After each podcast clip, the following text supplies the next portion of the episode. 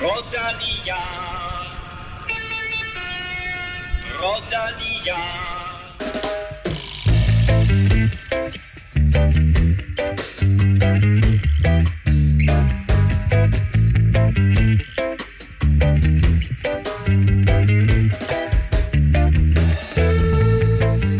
Efter mere end to ugers tilløb kom der tirsdag for alvor gang i Giroen, og så var det faktisk fra en lidt uventet kant.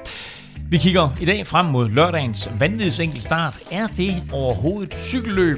Og øh, dermed velkommen til to vanvittige mænd, Kim Plesner og Stefan Johus. Tak, og tak. Øh, Stefan, goddag til jer, men farvel til Mark Cavendish. Ja, han fik øh, annonceret, at øh, han stopper efter karrieren her på øh, Giro d'Italias øh, sidste hviledag. Og øh, jeg vil sige, ja, det kom måske lidt som en overraskelse, at han gjorde det nu, men altså, hvis man kigger på de seneste par år, så, øh, så har han jo, kan man sige, taget en ekstra dans igen og igen og igen. Øh, men jeg synes, det er, det er passende på det her tidspunkt. Øh, han får øh, sidste år her på, på Astana, han er 38 nu. Øh, han er stadig godt med, og det synes jeg, øh, det, det klæder ham, at, øh, at han ikke øh, forlænger til, øh, til meget længere, hvor han så muligvis mister niveau, hvor han slet ikke kan være med længere. Så han har haft en kæmpe stor karriere, og øh, ja, det er, det er fedt at se, at han er med til, til sidste øh, sæson. Fra en hurtig herre til en anden. Kim, Ja. et interessant Tak. rygte. det var, det var en mega forkert overlæg. øh, jeg vil have sagt, øh, fra en hurtig herre til en anden, og så lynhurtigt fortsat. Der er et interessant rygte i gang om Magnus Kort. Jamen det er der. der er, fra flere steder har jeg set nu, at han rygtes til øh, Uno X-holdet, som jo opruster noget. TV2 øh, Norge kunne også med, med, meddele, skal vi bare kalde det det, at øh, vores gode ven øh, Lignesund også skulle være på vej, og, øh, og Kort skulle måske også være, være på vej nordpå. Øh, han har kørt fire år nu for EF, så det kunne godt være, jeg ved ikke om det er sådan, skal være slutningen på karrieren, det ved jeg nu ikke, men øh, det, det kunne måske være meget sjovt at komme, komme hjem til et hold, der, der satser lidt, hvor der er styr på tingene, og, øh, og som har ambitioner for fremtiden. Og rigelig molie til at smøre kæden i. Ja, det Øh, vi taler meget mere kort senere. Vi skal også omkring Dunkirk, hvor det desværre ikke blev til dansk sejr, men der trods alt var gode takter, takter fra et øh, par markante danske profiler. Vi skal naturligvis også quizze og have uddelt en kop til en af alle jer dejlige mennesker, der støtter på tier.dk. Uden jer, ingen podcast. Tak til alle, der har været med i lang tid, og velkommen til Lorentzen, Sofienberg, Christian og Pedersen. Vi er naturligvis super glade for, at så mange af jer har lyst til at bakke op om Velropa Podcast. Og prøv at høre her, vi er lige nu på 799 støtter. Lad os krydse den magiske milepæl, der hedder 800, og så finder vi en eller anden fed præmie til, øh, til lodtrækning blandt alle. Mhm. Du kan øh, støtte os på en anden måde også, hvis du ikke har lyst til at være med på tier.dk, og det kan du i shoppen, hvor vi jo har introduceret månedens t-shirt. I den her måned, der er det Il Falco, og der skal du altså også rykke hurtigt, fordi den er, eksisterer altså kun øh, til og med øh, udgangen af maj. Du finder shoppen naturligvis på velropa.dk. Mit navn er Claus Elming, og du lytter til Velropa Podcast. Here comes Mark Cavendish as well. He could possibly get there. Hayes Ball in a good place as well. Mark Cavendish is going to do it. Oh, he's done it. He's done it. That is unbelievable in so many ways. What drama and what a winner. What a hero that is. Mark Cavendish har efter næsten 20 år som professionel valgt at indstille karrieren, og The Manx Missile efterlader sig altså noget af et palmarès. Ja, det, den er svær at over, eller ja, den er overgået på nogle punkter, men, øh, men sådan generelt er den ikke overgået af mange. 161 sejre står han til, 53 Grand Tour sejre, og så de her 34 i Tour de France, som jo, som jo bliver lidt spændende til sommer, og som er den, han øh, formentlig håber på at, at go out with a bang, og så lige slå øh, Eddie Merckx rekord. 16 i Giroen, 3 i Vueltaen, Milano Sanremo, og så vandt han jo DM i Danmark. DM. Et DM lige frem i Danmark. Det, det, det er åbne DM. ja, åbne, åbne danske mesterskaber ja, på, på. Gel, på Gels Bakke, ja. En spurt op ad Gels Bakke. Det, øh, Men du er, men du er ikke sådan den store Nej, jeg har aldrig rigtig været sådan ligesom øh, med, med, med visse andre rytter, man sådan øh, øh, læner sig lidt op af en gang imellem, eller bliver sådan lidt fans af. Cavendish har egentlig aldrig rigtig, altså heller ikke, at jeg ikke kan lide ham, men han har aldrig rigtig sådan været, været, øh, været et af mine store idoler, synes jeg. Øh, men men øh, der er jo ikke nogen tvivl om, at han er jo bare øh, historie. Jeg synes, han er historiens største sprinter. Det er klart, at, øh, at teknisk set så har, har Cipollini jo flere øh, Grand Tour sejre end ham, men, øh, men øh, han, han, jeg synes Cavendish også har vist det her med, at, at han også kan køre andre ting, når, han virkelig, når det virkelig tager ham, når han bliver britisk mester, og nogle af de der ting, han har kørt øh, mange gange over på, på hjemmebanen derovre i, i Lortevær i England, øh, og også nogle gange nogle enkeltstarter, og nogle gange nogle, øh, nogle lidt hårde klassikerløb, og, øh, og så har han gennemført Tour de France. I modsætning til Cipollini. det er en væsentlig øh, forskel. Så, så, så der er ikke nogen tvivl om, at altså, hatten af for, for, for den resultatliste, og det han har skabt, og den, så lang tid han har været med. Ikke? Det, det, det kommer man ikke udenom. Ja, det, jeg synes, altså jeg kan jo modsat dig rigtig godt lide ham. Øh, både også for nu hans... lyder det som om, jeg øh, ikke kan lide ham. Hans, jo, det har du lige sagt. Nej, altså, det det, jeg er jeg mange vidner på. øh, du har sagt, du, du hader ham nærmest. Hader du Danmark? Men øh, ej, jeg, jeg synes øh, modsat Kim er altså en fantastisk person. og, øh,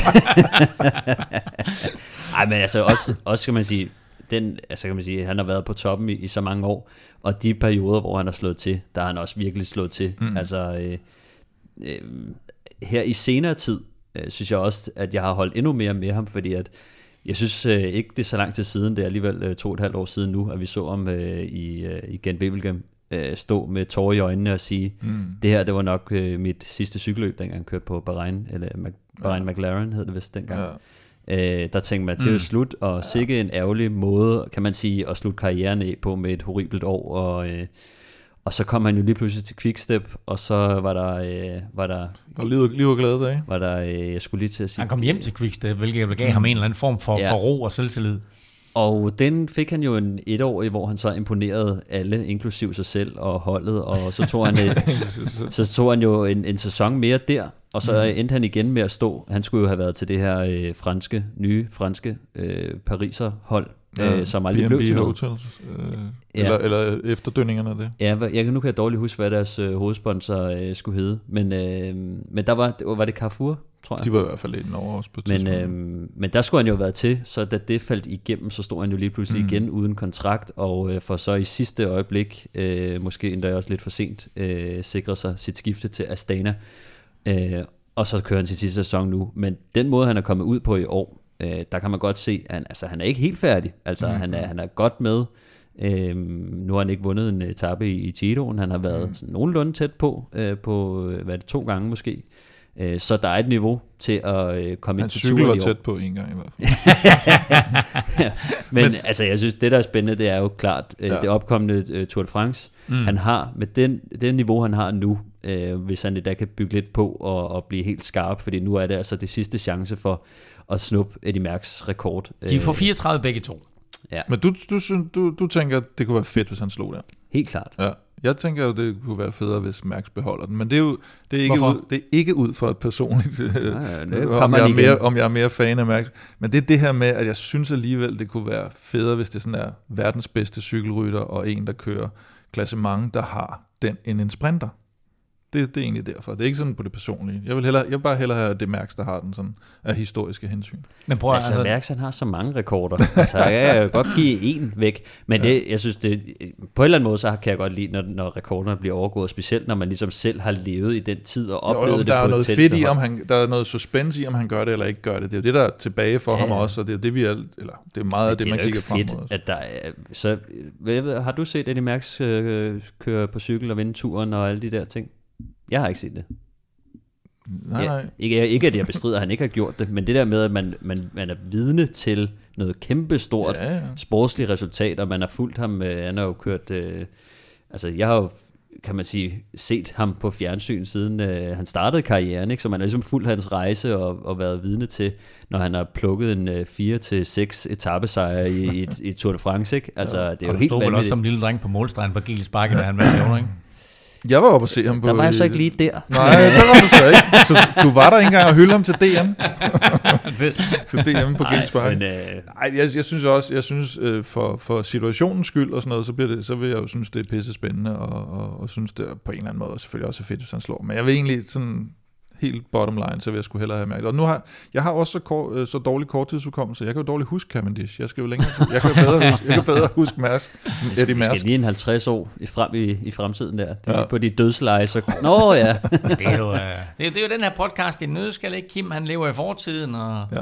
Stefan, han er woke, ikke? Så ja. han er nede med, øh, med, med, med Eddie Merckx, og, øh, Eddie Merckx, nede med Mark Cavendish. Øhm, er der nogen af jer, øh, som øh, har boet i hans lejlighed? Jeg har ikke. Jo, nu har jeg jo, jeg har jo fortalt det, historien før, men altså, jeg var på øh, en træningslejr med min gode kammerat øh, Mark Hester på et tidspunkt, når han spurgte, øh, om jeg skulle med til Italien, fordi han havde lige, øh, han lige snakket med en kammerat om, vi kunne låne hans lejlighed. Øh, det var så Mark Cavendish øh, gamle lejlighed, vi fik lov at låne i, øh, nede i Toskana-området. Og øh, den der lejlighed, det var, øh, den stod jo nærmest som var han gået ud af den og aldrig mm. øh, kommet tilbage. Altså der var trofæer, og der var mad i øh, altså gammel, øh, gammel ris på hylden, ikke? der var f- flere år gammelt og så videre. Ikke? Men det der, jeg synes, der var allerfedest, øh, da vi var dernede, øh, og vi så gik ned i kælderen, fordi vi skulle sætte vores cykler dernede, så stod hans øh, HTC-cykel, øh, cykler faktisk, mm. nede i, i kælderen, øh, hvor man kan se de der klistermærker. Øh, Jeg ved ikke, om I kan huske det, men der var på et tidspunkt, hvor han, han fik lov at, eller han klistrede de der, øh, øh, skal man sige, det var, der stod first, og så var der vinger på, ikke? Mm. Så var det den cykel, han havde vundet. Øh, jeg kan ikke huske, om det var fem etapsejre i, i Tour de France på. Og jeg blev sådan helt, øh, jeg var helt vild med den der cykel der, og stod og kiggede på den, og lige op og sætte sig på den, og Ja, det var, det, var, det var vanvittigt. Altså bare sådan, der stod lige sådan en gang cykelhistorie mm, nede i, mm. i, i, en forladt kælder i, i Italien der, ikke? Og så øh, da vi boede der, alle i hele den der lille italienske by, der så os, de havde godt, kunne godt lægge to og to sammen. Jeg tror, han har, han har lånt den lidt ud, ikke? Men altså, hver gang vi kom ind på en restaurant, eller blev set i cykeltøj eller et eller andet, så var alle sammen jo øh, helt vilde, bare fordi, at vi når, højst sandsynligt boede i mm. Cavendish lejlighed, ikke? Så, så der var også lidt af den der sådan italienske De kan godt finde ud af at hylde øh, deres helte, lad os bare sige det sådan. Ikke? Og, og han har boet i den der lille by i, kan man sige, u- lidt uden for der, hvor normale cykelrytter øh, egentlig bor i Toskana-området. Mm. Ikke? Øh, det, var, det, var, det var sgu en fed oplevelse. Er det federe, at øh, det ender 34-34 mellem Cavendish og Eddie Merckx i Tour de France sammenhæng, eller vil du gerne have, at han får øh, sejren over 35? Jeg synes, det er fedest, hvis han, hvis han tager den. Jeg synes, det vil være en, en rigtig smuk måde at, slå, at, at lukke hans karriere af på. Øh, jeg synes, øh, Mærks, det er jo ikke fordi, at vi glemmer ham. Øh, altså, han mm. har så mange rekorder og, og store sejre, at øh, Cavendish skal da godt lige nappe den her. Det synes jeg... Faktisk, altså nu jeg tænker over det, ikke? nu får du talt den lidt op, ikke? men også det der, det er faktisk lidt fesen, hvis den ender uafgjort. det Det synes er jeg fesen, hvis der er to. Ja. Og, og jeg tænker ikke, Max han slår den sådan lige... Nå, nej, så kommer Mads P. Men jeg er så også lidt i tvivl, om han kan hamle op med de, de unge sprinter. Det bliver, det bliver spændende at se. Nej, men det, er også det, men det bliver helt sikkert en historie til sommer. Og vi kommer til at tale mere om det. Det kan godt være, at hvis han skal vinde den 35. så skal det være fra udbrud øh, eller et eller andet. Nå, men altså, hvis han kommer med, hvis han kommer med i et Ja, ja. 35 mands udbrud af ja. aktie et eller andet, Så ikke? Tror jeg, ikke, jeg tror ikke, der er særlig mange, der gider at køre ham hjem til en, til en spurt. Sådan Nå, men altså, hvis nu, hvis nu Mads sidder der, og Kort sidder der, og han sidder der, og så videre, ikke? Hvis han lægger sig et pænt over, overskæg til, så kan det være, at han kan Så er der en lille tage en chance. Der er en stor chance. Ja, det vil sige. Han er ikke gået på pension endnu. Vi har lige et øh, halvt års penge tilbage, hvor vi ja, lille halvt år, hvor vi kan nyde øh, Mark Cavendish. Blandt andet formodentlig i øh, sommerens øh, Tour de France. Her i studiet er der heldigvis fortsat lang tid til pensionen. Men nu skal vi. Quizze. Og det skal naturligvis omhandle Nordjylland. Mark Cavendish. tæt på, tæt på. Lidt, lidt syd for Nordjylland. 34. Øhm, er, er det fuldstændig rigtigt svar? Et point til Kim. Nej. Øhm, du ridsede mere eller mindre op øh, alle de største sejre, han har haft. Øhm, det lykkedes ham i sin karriere i gåsøjne kun at vinde én olympisk medalje. Dagens quizspørgsmål er, jeg skal vide, øh, hvad karat den havde. Jeg skal vide, hvilket årstal det var. Jeg skal vide, hvor det var henne. Og jeg skal vide, i hvilken disciplin. Og I får kun ét bud hver. Og skal alle tingene være rigtige for Er at der få et point? point for hver, eller hvad? Eller hvordan? Det kan vi se. Det er faktisk Det, ikke det, kan, man kan se nu, at det, Det er der, er slet ikke ikke, overvejet. der er slet ikke overvejet noget Det er omkring faktisk ikke overvejet. Nej, jeg havde regnet med, du ved, at det var så nemt et spørgsmål, så... øh, Nemt. Ja, altså jeg kan da huske det. Jamen, det er jo, det, vi, vi, Så, vi, det er jo jeg, tror også, jeg tror også, Lasse Norman kan huske det. Der fik I en lille hint. Øhm, Ej, er spørgsmålet forstået? Er spørgsmålet forstået? kæft. Ej, hvor er det bøsen. Ja, det, og det er Kim, der har serveretten, ikke? Så det, Kim har er- serveretten. Det Det vender vi tilbage til lidt senere. Det godt. Er spørgsmålet forstået? Ja. Godt. Så har jeg kun én ting til jer to. Og til dig, der sidder og lytter med. Lad nu være med at google.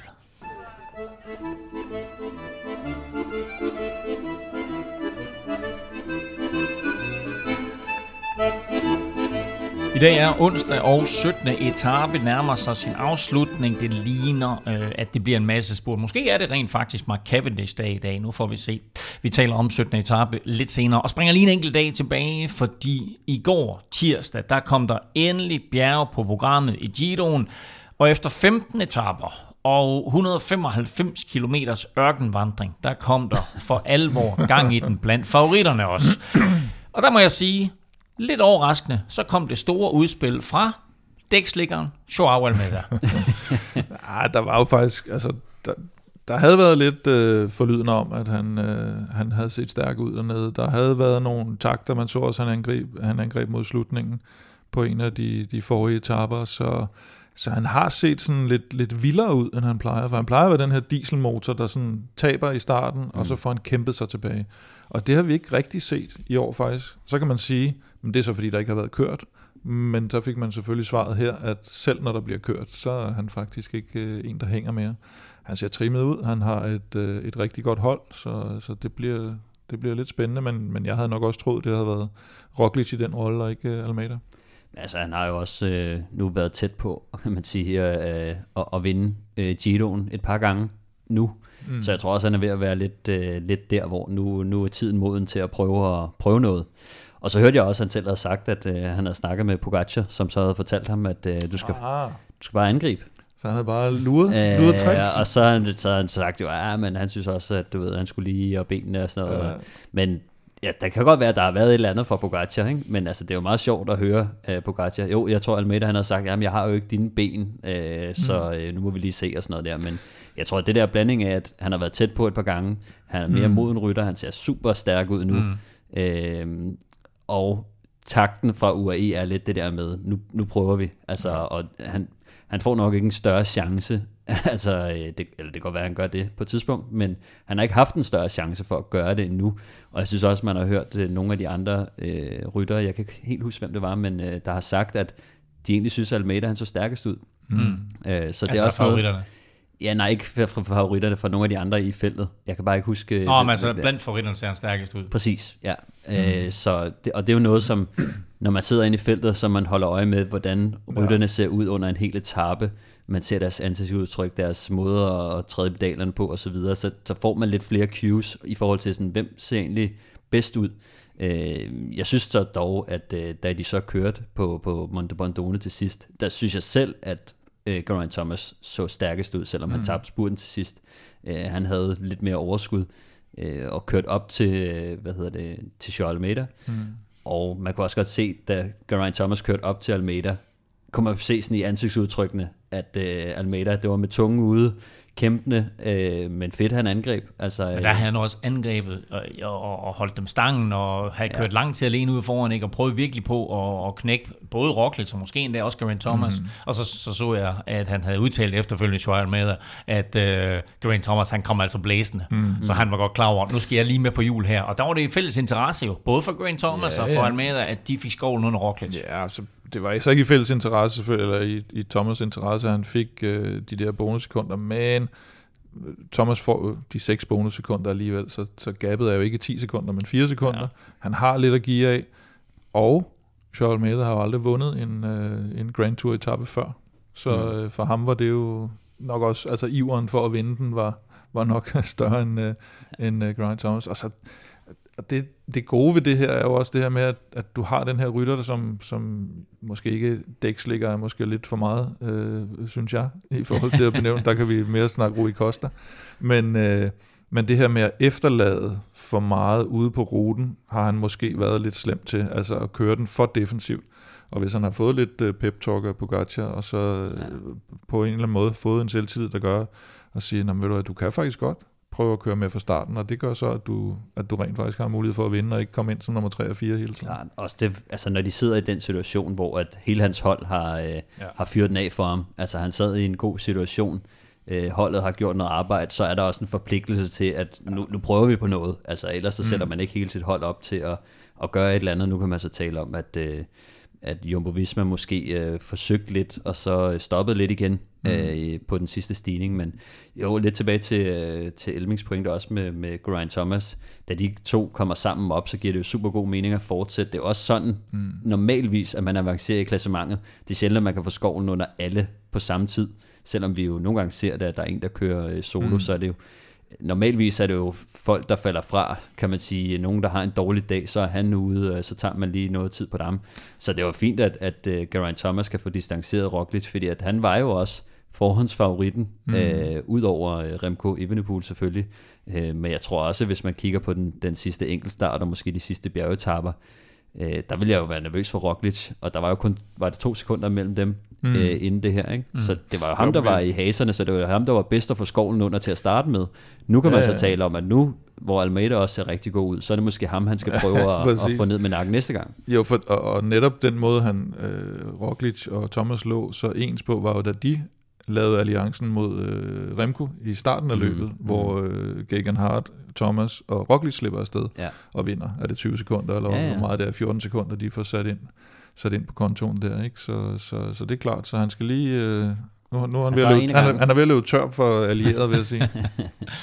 Uh, en af de store overraskelser i klassementet i år er irske Eddie Dunbar. Han ligger uh, lige nu nummer 4 faktisk sammenlagt. Uh, han sidder med i den her sidste gruppe. De er, hvad er de, fem mand til sidst. Ikke? Uh, han har sin holdkammerat, den italienske mester Filippo Sanna med. Og der må du lige forklare mig, Stefan, for der er jeg lidt forvirret over, at det er Sana, som går i gang med at føre, og, og, og, og Jaco der, som tager initiativ. Mm. Altså, er der nogen som helst grund til, at det er en gruppe, med Roglic og Grant Thomas og Sepp Kuss, at det er de to, som ligesom siger, nu fører vi. Ja, altså Sana han begynder at tage en føring foran, foran dem. Ja. Ja, altså han bliver jo sendt ud i det her udbrud, Sana. Øh, og meningen er jo lidt, at enten skal han gå efter en etapsejr, eller mm. så skal han hjælpe, når, når favoritgruppen henter dem. Så jeg tror, i det han bliver hentet, så ved han godt, nu er etappesejren der ikke længere. Men han har siddet derude hele dagen, og han har måske lidt kræfter at give af, så jeg tror, at han er bliver lidt ivrig i forhold til at hjælpe og gøre en forskel. Øh, måske fordi han gerne vil for, gøre det for holdet, men også bare for at vinke den af og sige, så har jeg været en del af ja, den her aktion på en eller anden Hvis han ikke har så mange kræfter tilbage, så ved han godt, at hvis, øh, hvis det sker om, om fem minutter, så, så, så er han færdig alligevel. Ikke? Ja. Så hellere få øh, kørt det der øh, minut til to minutter, øh, så blæse den af, og så kan man øh, have haft en del i det. Men når man lige så, det var måske ikke den største hjælp, fordi at man formodentlig var Dunbar ikke den stærkeste. Mm. Så det, det havde i bagklogskabens lys, som vi jo ofte øh, er gode til her, øh, så havde det måske været smartere at ikke at tage nogle føringer, men derimod prøve at være klar til at lappe et hul, mm. øh, fordi at Almeida, kunne han have været med, øh, når Almeida angreb, øh, så kunne det være, at han måske lige kunne have taget, selvom det så havde måske været 30 sekunders øh, føring, øh, så havde den forskel måske passet bedre, fordi at, som jeg så det, så Dunbar han virker til at være lidt hurtigere i afslutningerne, mm. så han ville måske mere være interesseret i at komme hjem sammen med de andre, og som eventuelt øh, gå efter en etappesejr. Øh, så jeg, jeg tror mere, det var, det var nok ikke sådan det smarteste at, at fyre den af foran uh, Dunbar, fordi jeg, jeg tror også, han tænkte, at uh, det behøver ikke at gå så hurtigt alligevel. Men, men vi har faktisk set Sana før og Jaco før lave det der, hvor de har skulle øh, køre tempo for Matthews på nogle af de her med, øh, let kuperede etapper, mm. hvor det også så helt rodet ud, ja, når de har startet. Den for meget de fyrede den af, og så ja. lige pludselig lå de en eller to mand foran feltet, så måtte de falde tilbage, og så da de kom tilbage igen, så havde han ikke rigtig flere kræfter, og så, så fæste det lidt ud. Ikke? Sådan er der nogle rytter, der bliver, øh, der bliver grebet lidt af stemningen nogle mm. gange, når de tager føringer, at de simpelthen øh, fyrer den for meget af. Altså når man kommer frem, vi kender det måske selv fra group rides, øh, hvis man har, hvis Nej, man skifter hvis som... Hvis huske det, Kim. Nå, men hvis man, øh, hvis man kører rulleskift for eksempel, eller, eller bare kører 2 og 2, når man så endelig kommer frem og tager sin føring, og man føler sig mm. godt kørende, så blæser man den af, ikke? Øh, og så stiger så farten, man, og så, øh, så er den næste, der kommer frem, han er helt færdig, ikke? Og så, så no, der er bare nogle typer, der bliver lidt for ivrige, hvis de, hvis de har noget at skyde med, og og det er ikke altid, at det er godt for, øh, for, for de andre, der, der er i gruppen, eller sin kaptajn, der måske gerne vil køre lidt mere defensivt. Jeg skal ikke øh, sige, om det var det, men i hvert fald så øh, gik Roglic jo altså øh, øh, ikke helt kold, men øh, man kunne i hvert fald ikke sidde med, da først Almeida og senere Grant Thomas, de, øh, de stak af. Øh, den lyserøde føretrøje, den sad jo faktisk på den her etape på øh, Bruno Amirai. Øh, Francis de de fører for ham, Stefan, øh, uden den helt store mulighed for, at han får lov til at beholde trøjen. Var det sådan lidt for ambitiøst? Jeg synes i hvert fald ikke, det var det smarteste uh, taktisk set. Altså, jeg så, de, få, de fik lidt hjælp af øh, Eduardo Affini i starten, men ellers så tog de, så tog de ellers bare selv meget over og førte mm. uh, frem til nærmest sidste stigning. Altså, uh, hvor at Jumbo så tog over igen. Og uh, jeg sad og tænkte meget på, altså de har tæt på 0% chance for at beholde den trøje, uh, fordi Amiral han kan ikke Øh, han kan ikke køre så hurtigt. Altså han kan køre op med favoritterne. Det vil være fuldstændig vanvittigt. Øh, det vil være totalt øh, Thomas Vøgler-agtigt, øh, hvis han skulle blive ved med at kæmpe sig øh, til, til, i den trøje der. Og samtidig så havde de øh, Thibaut Pinot øh, på holdet, som jo kunne gå efter bjergtrøjen eller en etappesejr, og den chance... Men han, får ikke, han har jo ikke fået lov at køre. Hver gang han har forsøgt at stikke afsted, så har Ineos gået efter ham. Han lå for tæt på, eller de har i hvert fald betragtet ham som for farlig, fordi hver eneste gang han kørte de andre øh, små bjergetapper der, ja så, øh, så ham øh, Bajs, han fik lov at køre, men øh, når Pinot så stak efter ham i kampen om bjergetrøjen, så sagde de no no. Ja, det, det, det, det kan selvfølgelig også være en overvejelse. Eller EF har måske han, kørt efter ham. Er det fordi han, han, han principielt ja, han lå tre minutter, ja. Han lå tre minutter efter at blevet kørt top 3 i Tour de France, ikke? så de har simpelthen tænkt, at det er sgu for farligt. Altså, hvis, hvis han lige pludselig kommer afsted i en større gruppe, mm. så, og de ikke kan kontrollere det, så får han lige pludselig fem minutter eller et eller andet. Ikke? Så, men det bjerg der, altså der var, ja, ja, ikke, der var ikke nogen, men, der kunne men, køre væk på det jo. Øh, vi, så, vi så udbrydergruppen komme ind med, hvad havde de? 4 minutter, 3,5 minutter eller sådan mm. da de kommer ind, ikke? og der mm. går 10 km, så er de hentet. Jeg vil også sige, altså, man kan sige, de gør det jo klart for ligesom at ære trøjen og ære løbet, mm. og kan han på en mirakuløs dag øh, køre inden for et minut, øh, eller for, altså, fortsat ligge, ligge til, eller beholde trøjen, så ville det være fedt. Chancen er bare så lille, ikke? og mm. på det daværende tidspunkt, øh, Pinot, han er jo øh, 4, øh, 4 minutter og 23 sekunder efter sin egen holdkammerat, og så er han øh, 3 minutter og 15 efter Grant Thomas jeg vil ikke se Pinot som den helt store trussel. Det kan godt være inde i os, det, mm. det har set det anderledes, men jeg tænker bare at bruge hele sit hold op på altså at, ja, at opgive alle chancer for, for udbrud bjergpoint øh, for den meget, meget, meget lille chance, det kan kun have været for at ære Han klarede det nu meget godt jo. Altså han klarede det jo egentlig meget godt på det sidste bjerg. Men, jo jo, men han, han slutter jo syver i klassementet, ikke? Efter jo. etappen, så mm. det er jo, altså, men jeg, jeg tænkte bare, jeg vil hellere prøve enten at sende Bruno Almarai selv i, i angreb mm. i trøjen, fordi at de ser ham stadig ikke som en trussel. Øh, jeg tror ja, ikke, som, som vi så, Ineos, de har ikke været interesseret i at, i at have trøjen, de har ikke været interesseret mm. i at bruge deres hold, og de, de mister jo også øh, Pavel Sivakov på dagen, ikke? Mm. så deres hold, det bliver, altså det har ikke set lige så stærkt ud øh, i den her periode af cykelløbet, og de har mistet nogle rytter, så jeg vil også tænke, sender man Pinot ud, gider de så at tage handsken op fra starten mm. af sådan en kongeetappe, hvor de gerne vil hjælpe Geraint Thomas på det sidste bjerg. Det, I så fald, så bliver det et stort dilemma for dem. Altså, hvad, hvad skal de egentlig gøre? Skal de gå op og tage, øh, tage ansvar øh, så tidligt? Øh, fordi så skal de jo altså, skal de bruge to-tre mand op, øh, inden de når til det sidste bjerg. Så jeg så det bare lidt som, ja, hvad man sige, som lidt mærkeligt, at de, at de prøvede at forsvare den, øh, fordi de, de, de, øh, det ender jo med, at Pinot, nu, øh, han, mister, han, han mister chancen for at vinde bjergtrøjen, formentlig, øh, og han mister også en mulighed for at gå efter øh, etappesejren. Så ja, det, det synes jeg bare var lidt, øh, lidt mærkeligt. Som sagt er 17. etape i gang lige nu, og det ser ud til, at der ikke kommer nogen ændringer i den samlede stilling, men vi venter lige til etappen er slut med at give dig øh, den samlede stilling, og det får du altså lidt senere i udsendelsen. Til gengæld så hopper vi lige yderligere et par dage tilbage, fordi u 2 i Giroen sluttede lørdag og søndag med endnu to regnværsetapper. Det har godt nok været en, en våd Giro. Øhm, og begge endte med, at et udbrud fik lov til at køre hjem. Etaperne som sådan var ikke noget at skrive hjem om, men øh, afslutningerne på begge etaper mm. blev ganske spektakulære. Og lad os lige tage dem i rækkefølge. Øh, 14. først. Øh, for en uge siden, der havde, der havde Boras Nico Dens ikke nogen uh, Grand Tour sejre på mm. CV'et overhovedet. Nu har han to. Ja, han har kørt helt fantastisk. Altså kæmpe, kæmpe bæst. Altså den der slogger-stil, han har den store, store tysker der, og, øh, og så har han bare ramt formen lige præcis, øh, hvor den skulle være.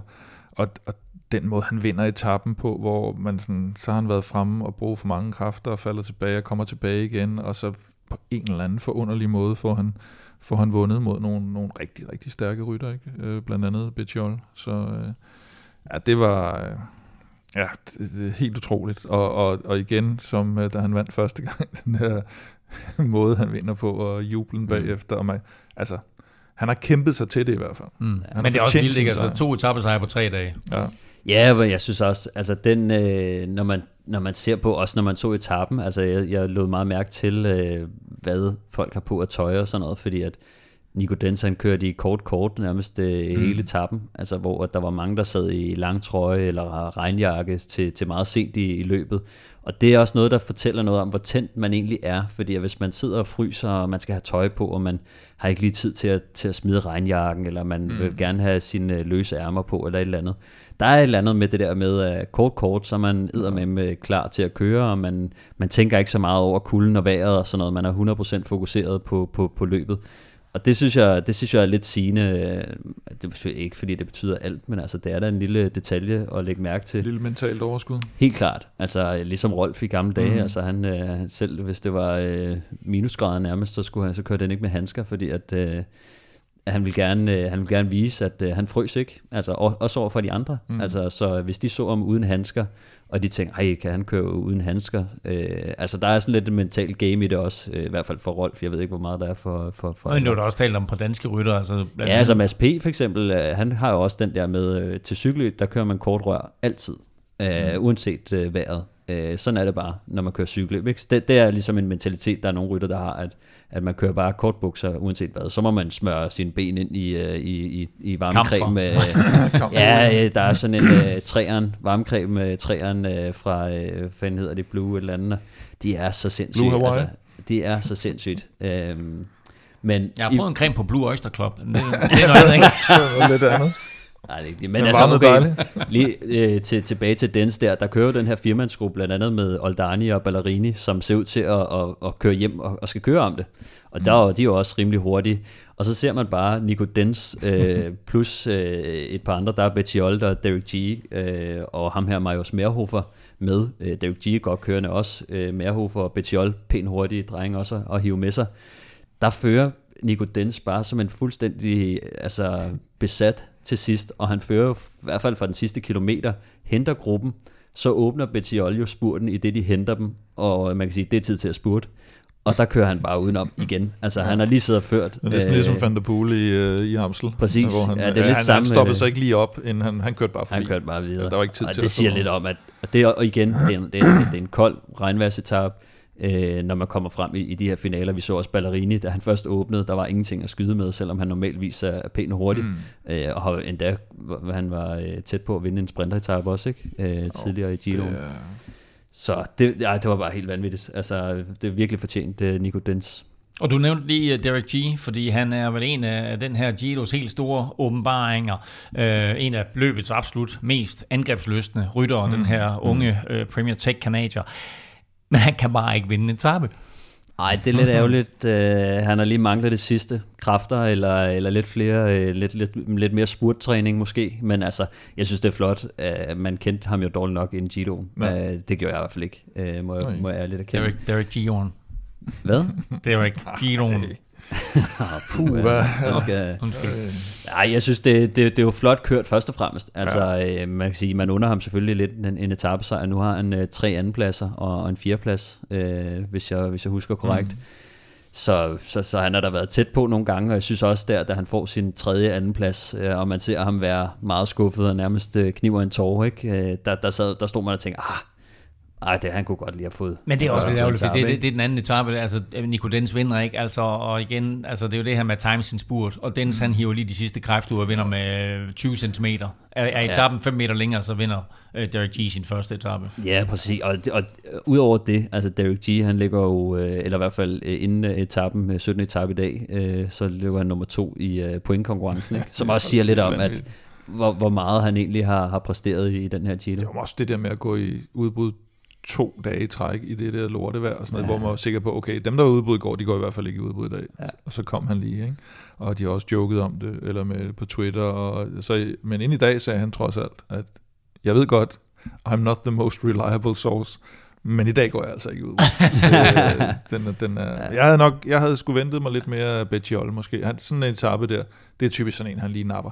Ja. Øh, den, den ligger godt til ham. Ikke? Han fik den også øh, rigtig god chance ja. foræret af Nico Dens. Men, og øh, det tyder lidt på, at hans form lige mangler det sidste, for så tager han sådan en der.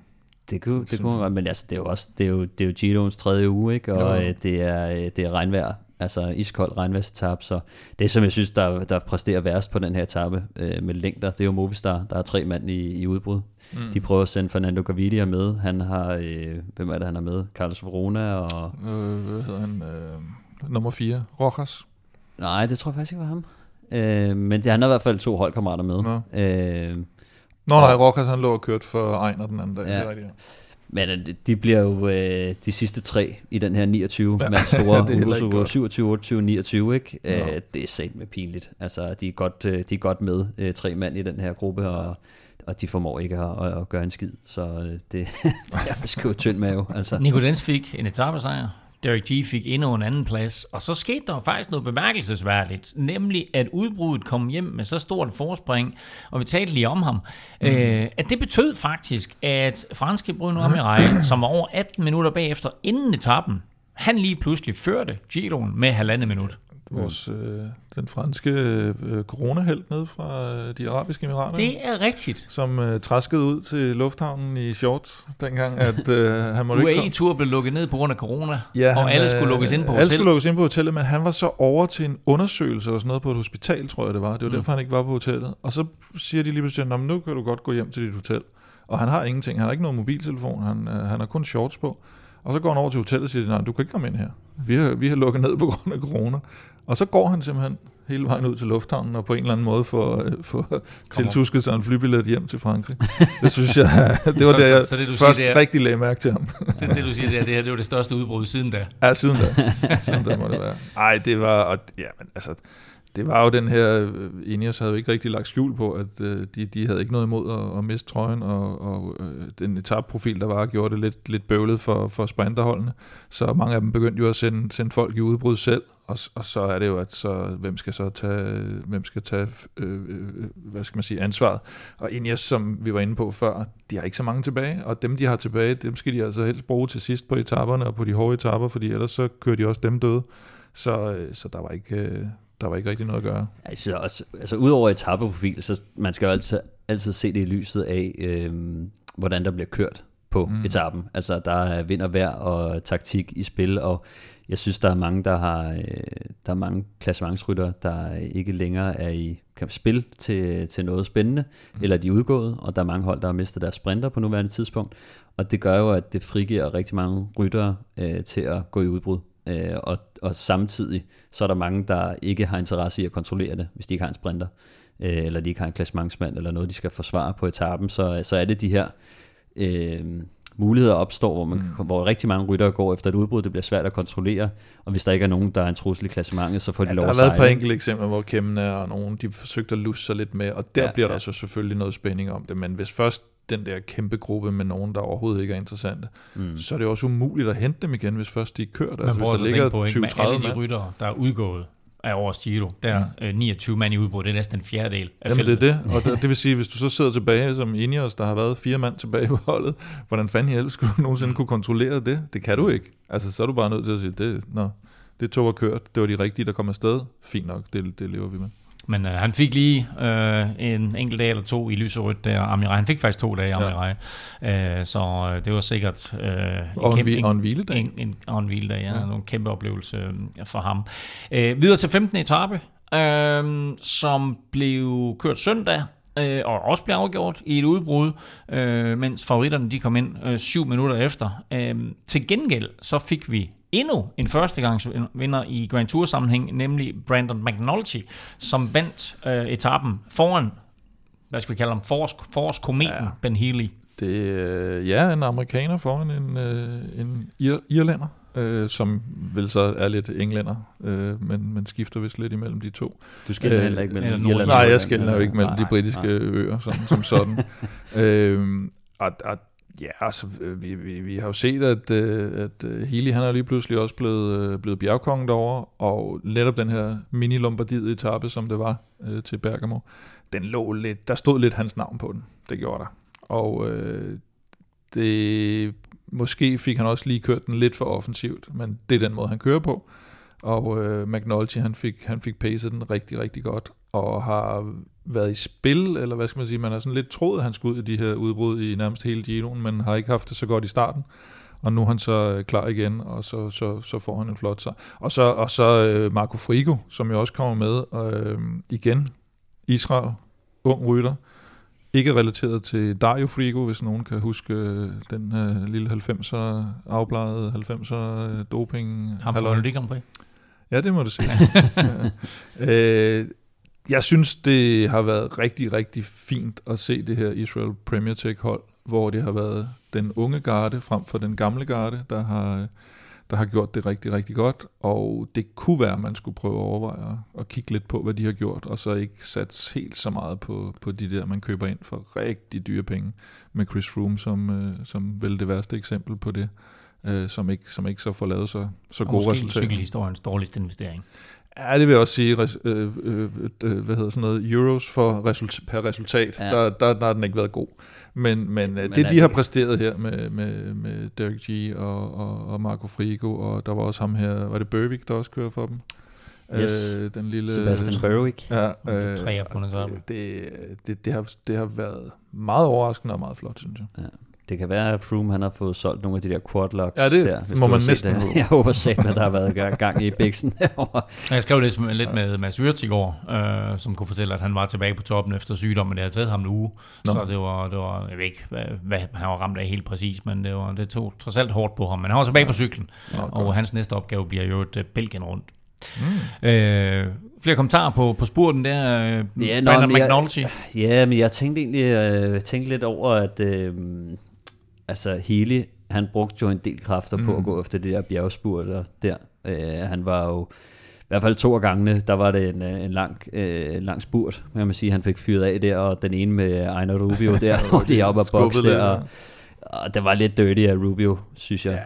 Ja. Øh, men det kan også være, at han mister lidt øh, balancen nogle gange, hvis man får et skub på skulderen. Så, øh, så kan man godt sådan øh, læne sig ind Jeg var mod... også træt, han havde jo kørt så op hele vejen ned fra, var det ikke, Ja. ham, den, var det ikke den etape, hvor han var blevet hentet op? Øh, en Eller han var kommet på bag, bagkant, Ja. og så bare ligget i jagtet i 100 år. Ja. Men altså, jeg, jeg tror også, i sidste ende, så tror jeg, Healy godt kunne have brugt øh, de ekstra kræfter, ja. hvis han nu havde sparet sig. Til gengæld, så vinder han jo højst sandsynligt ved bjergetrøjen Ja, ja, ja. nu. Så øh, det, det var måske lige at gabe over for meget øh, i sidste ende, når han så sidder og kører med etappesejren også. Øhm, man kan så også sige, da de så kommer ind og så skal spurte, altså McNulty, han er jo bare altså, mindst 5 kilo tungere, hvis ikke mere. Ja. Altså når, når man kigger på, øh, hvad deres vægt egentlig er, så, øh, så står der 4 kilo til forskel. Jeg tror, den er større. Den må Du har aldrig rigtig seks. tiltro til de officielle kilder. Nej, og ved, og ved du hvorfor? Jeg tror, at øh, de små rytter, mm. de går generelt ikke lige så meget op i deres vægt. Mhm. Mm-hmm. Øh, de er lette, og det er ikke et problem for dem. Hvorimod de store rytter, de går rigtig meget op i deres de vægt. snyder lidt, når de I, altså de, deres- jeg tror, de, de små rytter, de har det fint, hvis der står deres average Ja, ja, vægt, men de tunge rytter, de vil gerne have den, deres letteste vægt nogensinde. Den, Så det de den- ringer ind, ligesom øh, Michael Hemmingsen ind Uanset til hvor det er, jamen, hvis de skal siger- fortælle, hvad de vejer, så fortæller de altid det mindste, de nogensinde har vejet. altså, ja. Øh, og, og de små rytter, de er sådan lidt mere ligeglade. Altså det er sådan lidt, ja ja, altså øh, det betyder ikke lige så meget. Øh, så i forhold til de listinger der, så, øh, så, så er jeg en lille smule skeptisk. Øh, og man kan godt se, når man ser de to rytter over mod hinanden, ja, ja. altså at det er tydeligt at se, at, at der er noget vægtforskel, når man så kommer ind og skal spurte mod hinanden. Øh, selvom jeg synes, uh, Healy han gjorde det faktisk, uh, han gjorde det faktisk ret godt og set rimelig spurtstærk ud alligevel, så, uh, så er McNulty bare uh, Han lidt... har også fået mast ham godt undervejs, ikke? og tømt ham lidt for kræfter med de angreb, Jo, jo. han fik lavet der. Ja, det var, det Men altså, vi har, vi har mange spændende ryttere, som, øh, som vi har stiftet bekendtskab med her i foråret, og øh, Ben Healy er da helt sikkert en af dem. Han bliver altså kun nummer to på etappen her. McNulty vinder, og det gjorde han jo dagen før. Joao Almeida vandt, øh, så altså to UAE-sejre mm. øh, i træk. Og i øvrigt, Ja. med Almeida, den pointe glemte jeg lige. Vi, eller jeg har i hvert fald en tendens til at glemme, at han er jo vildt ung.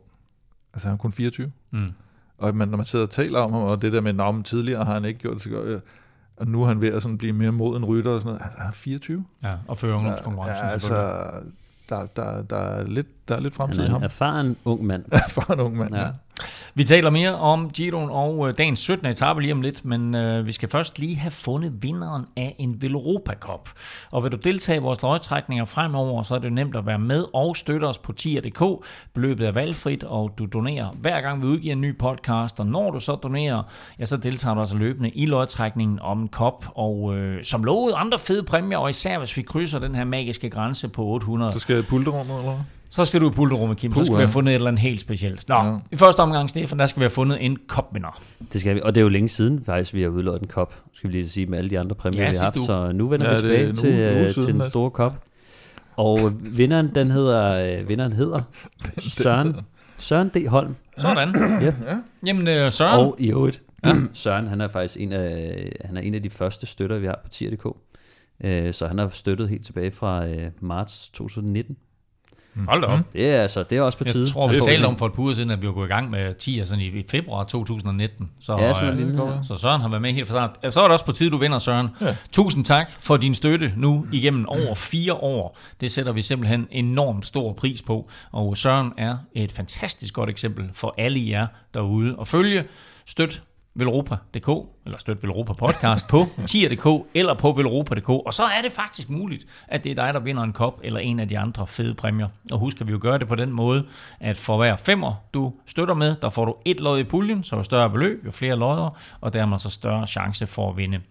Mange tak for støtten til alle 799, og kæmpe stor tillykke til Søren. Og så er dagens små 200 km fra Pergine Valsugana til Carole netop slut, og vi kan vel roligt konkludere, at 17. etape blev præcis lige så forudsigeligt som forventet. Det endte i en masse spurt, men det var altså helt tæt på stregen. Ja, jeg vil sige, øh, jeg tror, jeg på et tidspunkt også fik sagt, den vinder Matthews der. Og så sagde Stefan, nej, nej, nej, nej, nej. Og så, det gjorde han overhovedet heller ikke. Han blev faktisk kun træer. Du sagde Men, øh, Matthews, jeg sagde Milan.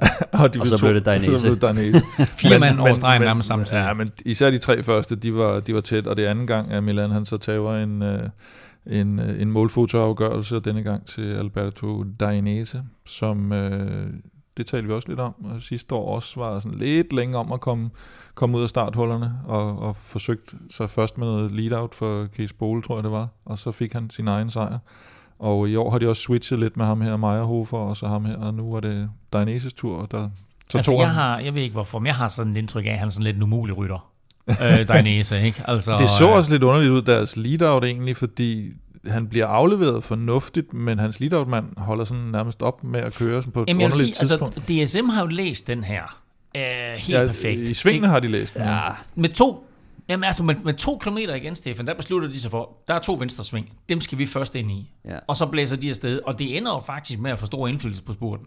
Jo, altså jeg vil sige, det så da meget fornuftigt ud i indløbet, øh, men de løber jo tør for kræfter, mm. som betyder, at at øh, hvem er det, det er J.K., der kommer med, øh, med Ja, de kommer med sådan helt tog, og så stopper de nærmest bare. udenom, og der er det jo, at øh, det er jo forfærdeligt øh, i en spurt, hvis man kommer for tidligt frem, og ens øh, rytter så går i stå, fordi så skal man, han slipper jo trådet, og så skal han til at finde et nyt mm. hjul, så han skal ned i fart og ind og finde et nyt hjul, og da man, da man så kan se, at de andre sådan nærmest skal til at spurte, der er der jo øh, et hul på en øh, 2-3 meter, altså op til, der er sådan lige en gruppe på, hvad er det, en 7-8 mand, øh, og så er der et lille hul ned til Dainese, så han kommer først ind der, så det er jo faktisk lidt, kan man sige, ideen er der, øh, og det er meget godt kørt op til et vist punkt for, for DSM, men, men til allersidst, der, der er det ved at kikse, og, og det er jo ærgerligt, når man har en, en sprinter, der faktisk har en chance for, for at vinde.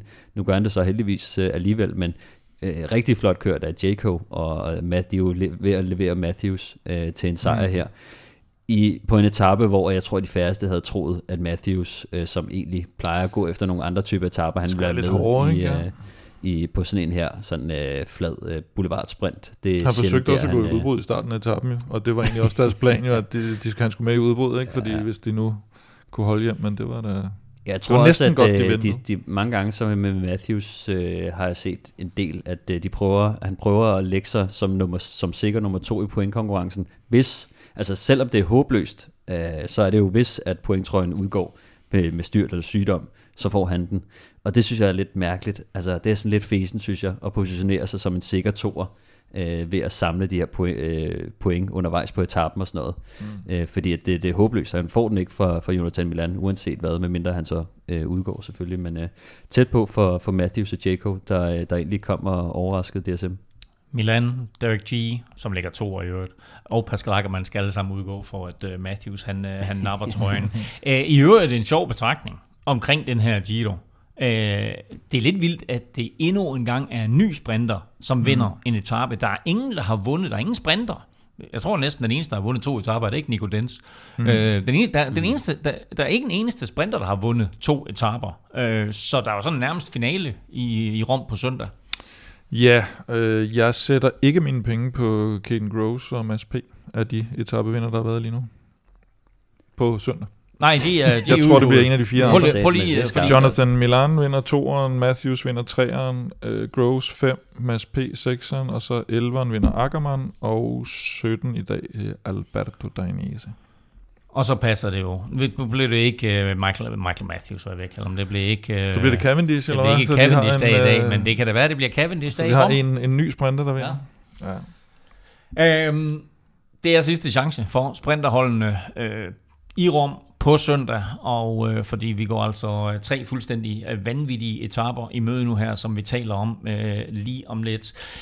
Stillingen, den samlede stilling efter dagens etape, vi kan lige nævne, at de fire første, der kom ind der, det var altså Alberto Danese, der vandt etappen foran Jonathan Milan, og jeg vil lige sige, altså den fart, han kommer med igen, Milan, altså hold kæft, hvor er han hurtig. Ja. Uh, han er jo strandet i position 10, og alligevel bliver han to i dag. Ja. Uh, Michael Matthews, som I sagde, tre, og så er den fjerde på det der målfoto, det er Nicolo Bonifacio, som altså uh, fik en ja, uh, respektabel fjerdeplads. plads. Stillingen, den samlede stilling, er fortsat, og der er ingen forskel i forhold til øh, gårdsdagens 16. etape. Grant Thomas fører, og det gør han med 18 sekunder ned til Charles Almeida, og så med 29 sekunder til Primus Roglic. Firende Damiano Caruso. Eddie Dunbar ligger femmer. Jeg fik så fire tidligere, han ligger femmer. Og så Kemna, altså 3.20 efter på 6. pladsen. Hvad er en succes for ham, Stefan? Øh, jamen, altså, jeg tror... Øh top 5 vil jo være, øh, vil jo være vanvittigt. Jeg tror, jeg Han er 17 fik, sekunder fra den lige nu. Jeg mm. tror, jeg fik nævnt, at uh, top 10 var, var nok et godt resultat for ham i sin første Grand Tour, hvor han virkelig går efter klassement, men, men top 5 var også uh, ja, muligt mange, og, og realistisk. Ikke? Så top ja, klart. Måske... Altså, der er jo selvfølgelig nogen, nogen der er udgået. Ikke? Jeg tror ikke, han havde, selv havde regnet med, at Andy Dunbar også ville præstere så meget. Ja. men altså, det, det, jeg tror, det bliver en tæt kamp mellem... Så Caruso, den stabile. Caruso øh, tror jeg ikke kommer til at nej, gå nej. så meget ned. Øh, Dunbar synes jeg virker som, øh, som den mest oplagte fire lige i øjeblikket. Selvfølgelig ja. på baggrund af det, vi lige har set øh, på, ja. på Monte Bondone. Øh, ellers så er det jo Kemner og Caruso. Altså, de, det, det er spændende. Men spændende hvem, rytter, øh, hvem har I som, øh, som øh, udfordrer til Geraint Thomas? Er det Roglic eller Almeida? Begge to. Almeida. Altså, jeg, Hvad sagde du? Al, Almeida. Jeg, jeg tror, tror du sagde Almeida. jeg, jeg er blevet fan af. Han kommer tilbage. Nå, ja. øh, Andreas Lægnersund. Ja. ligger fortsat i top 10. Han ligger altså 8, han er kun 3.30 efter. Han er kun 10 sekunder efter Lennart Kemner, så han har gjort det virkelig, virkelig godt, nordmanden. Øhm, jeg sagde, ja, ja. Hvad siger du? Ej, jeg vil også sige, at det, det er godt hjulpet på vej, at, øh, at, at, at der er så mange, der, der ligesom er rådet ud af, af klassementskampen. Ikke? Altså, jo, øh, hvis man kigger på nummer, nummer 9 og nummer 10, det er Timon Arnsmann og Laurence de Plus, som er hjælperyttere og nok kommer til at, at gøre noget mere hjælpearbejde, mm. så det er dem, bliver han nok ikke troet så meget af, selvom de jo kører vanvittigt stærkt. Det er vildt, at de, er, eller at især Lawrence de Plus har formået at holde sig ind i top 10. Ja, altså, der kommer ikke til at stå en stjerne noget sted ud fra Andreas Lægnesson, hvis han er nede i top 10, om at der var x antal rytter, der udgik. Det er stadigvæk en uh, top 10. Han ligger der lige nu, og vi håber der for, for Norge og for Andreas Lægnesson, at han uh, formår at forblive i top 10. Uh, øh, Udover Nico Den starter en anden rytter, der har vundet to etaper i år. Hvem er det? Er det det? Øhm, det ved jeg ikke. Remco Evenepoel. To enkelte starter. Nå ja. Nå, han vandt ja, jo lige med et rigtigt. sekund, jo. Jeg skulle lige til at sige Ben Healy, men det gør han jo. Ah, det er så lang tid siden. Det er, det er, det er, jamen, det er det alt, for du kort, huske, alt for kort tid siden. Ja. Vi skal lige omkring et par nyheder, som ikke har noget med Giroen at gøre, men som har vagt vores interesse siden sidst, og vi var lige omkring den ene øh, i starten af udsendelsen, Stefan, fordi ifølge det italienske medie med øh, de lyserøde sider, Gazzetto dello Sport, så rygtes Magnus Kort til Uno X allerede fra næste sæson. Tror vi på det?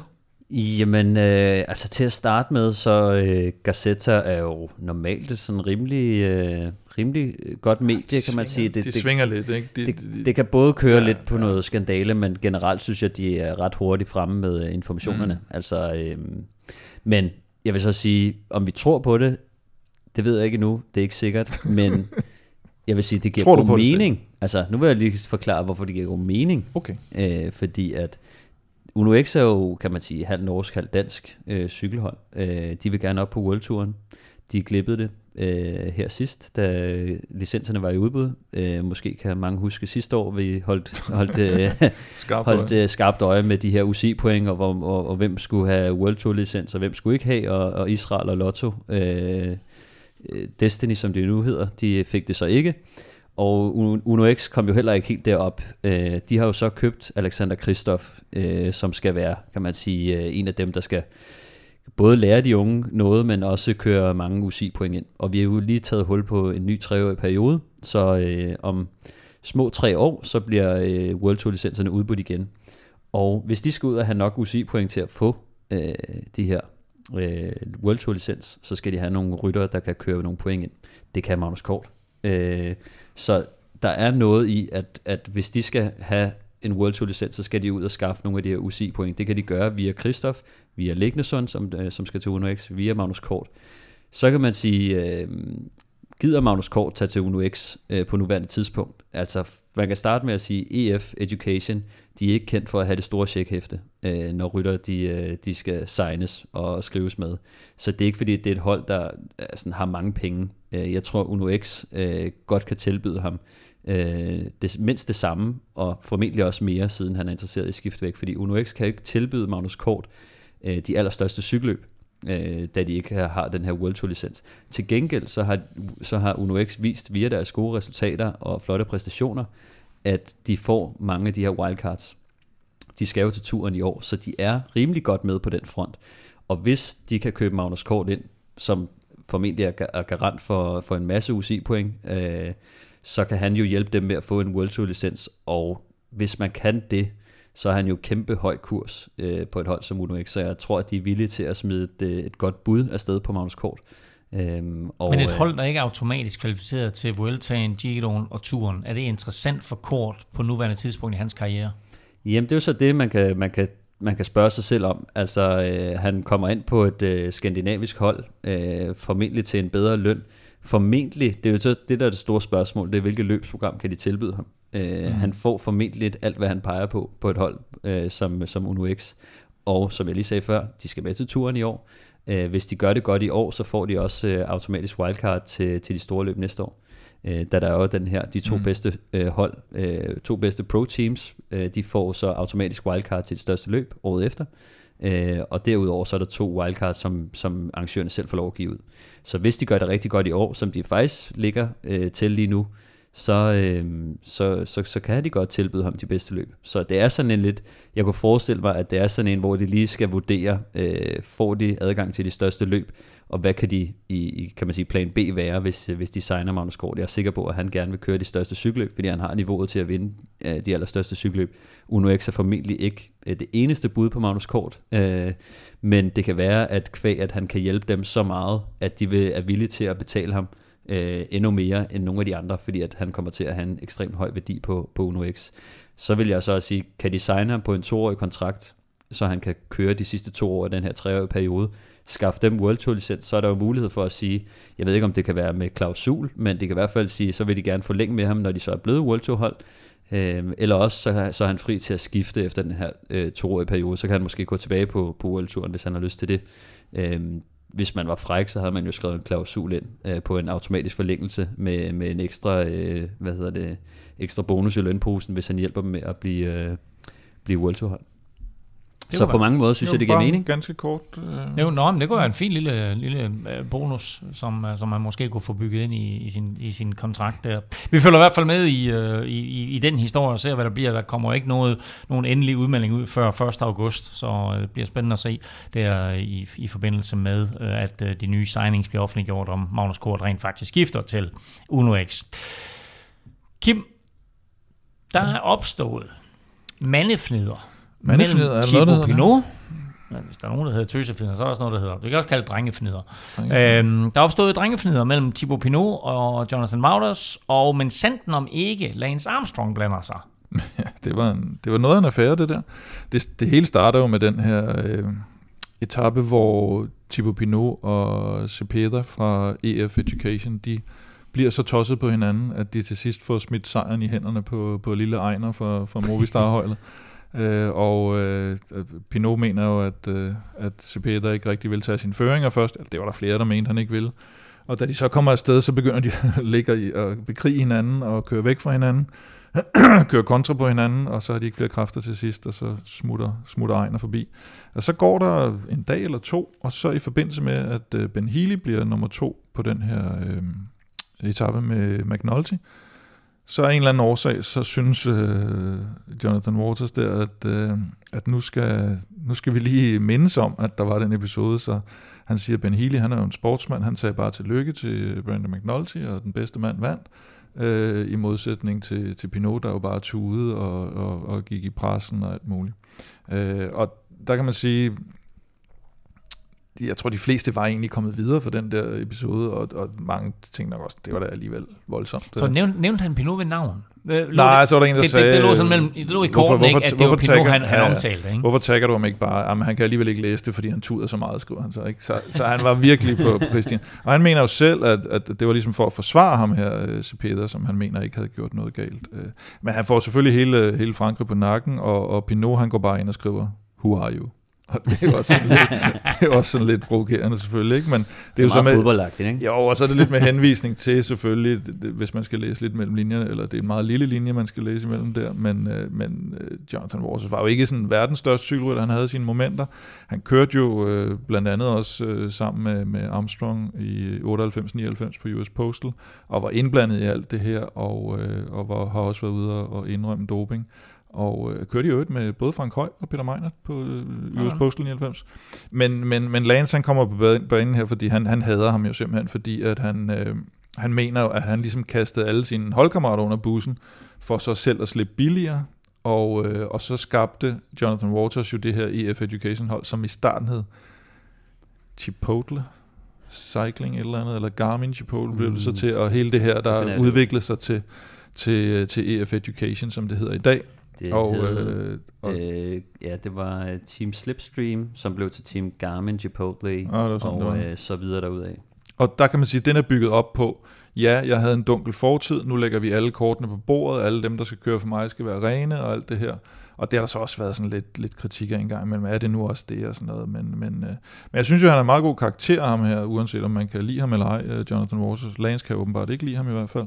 Øh, og, og det sjoveste for mig, synes jeg, eller det, det, jeg synes, der er mest fascinerende ved ham, det er det der med, at han, han, han fremstår som sådan den her, eller han er øh, en lidt anderledes sofistikeret, veluddannet øh, teammanager, øh, hang til gode vine, jeg tror også, han har flycertifikat, og ligesom Hold det der, og, sådan, og du ved, sådan, og, og har flere gange udtalt sådan, at altså, han er simpelthen den bedste til at drive det der hold, fordi alle de andre har alt for mange, de- de vinder kun fordi de har mange penge.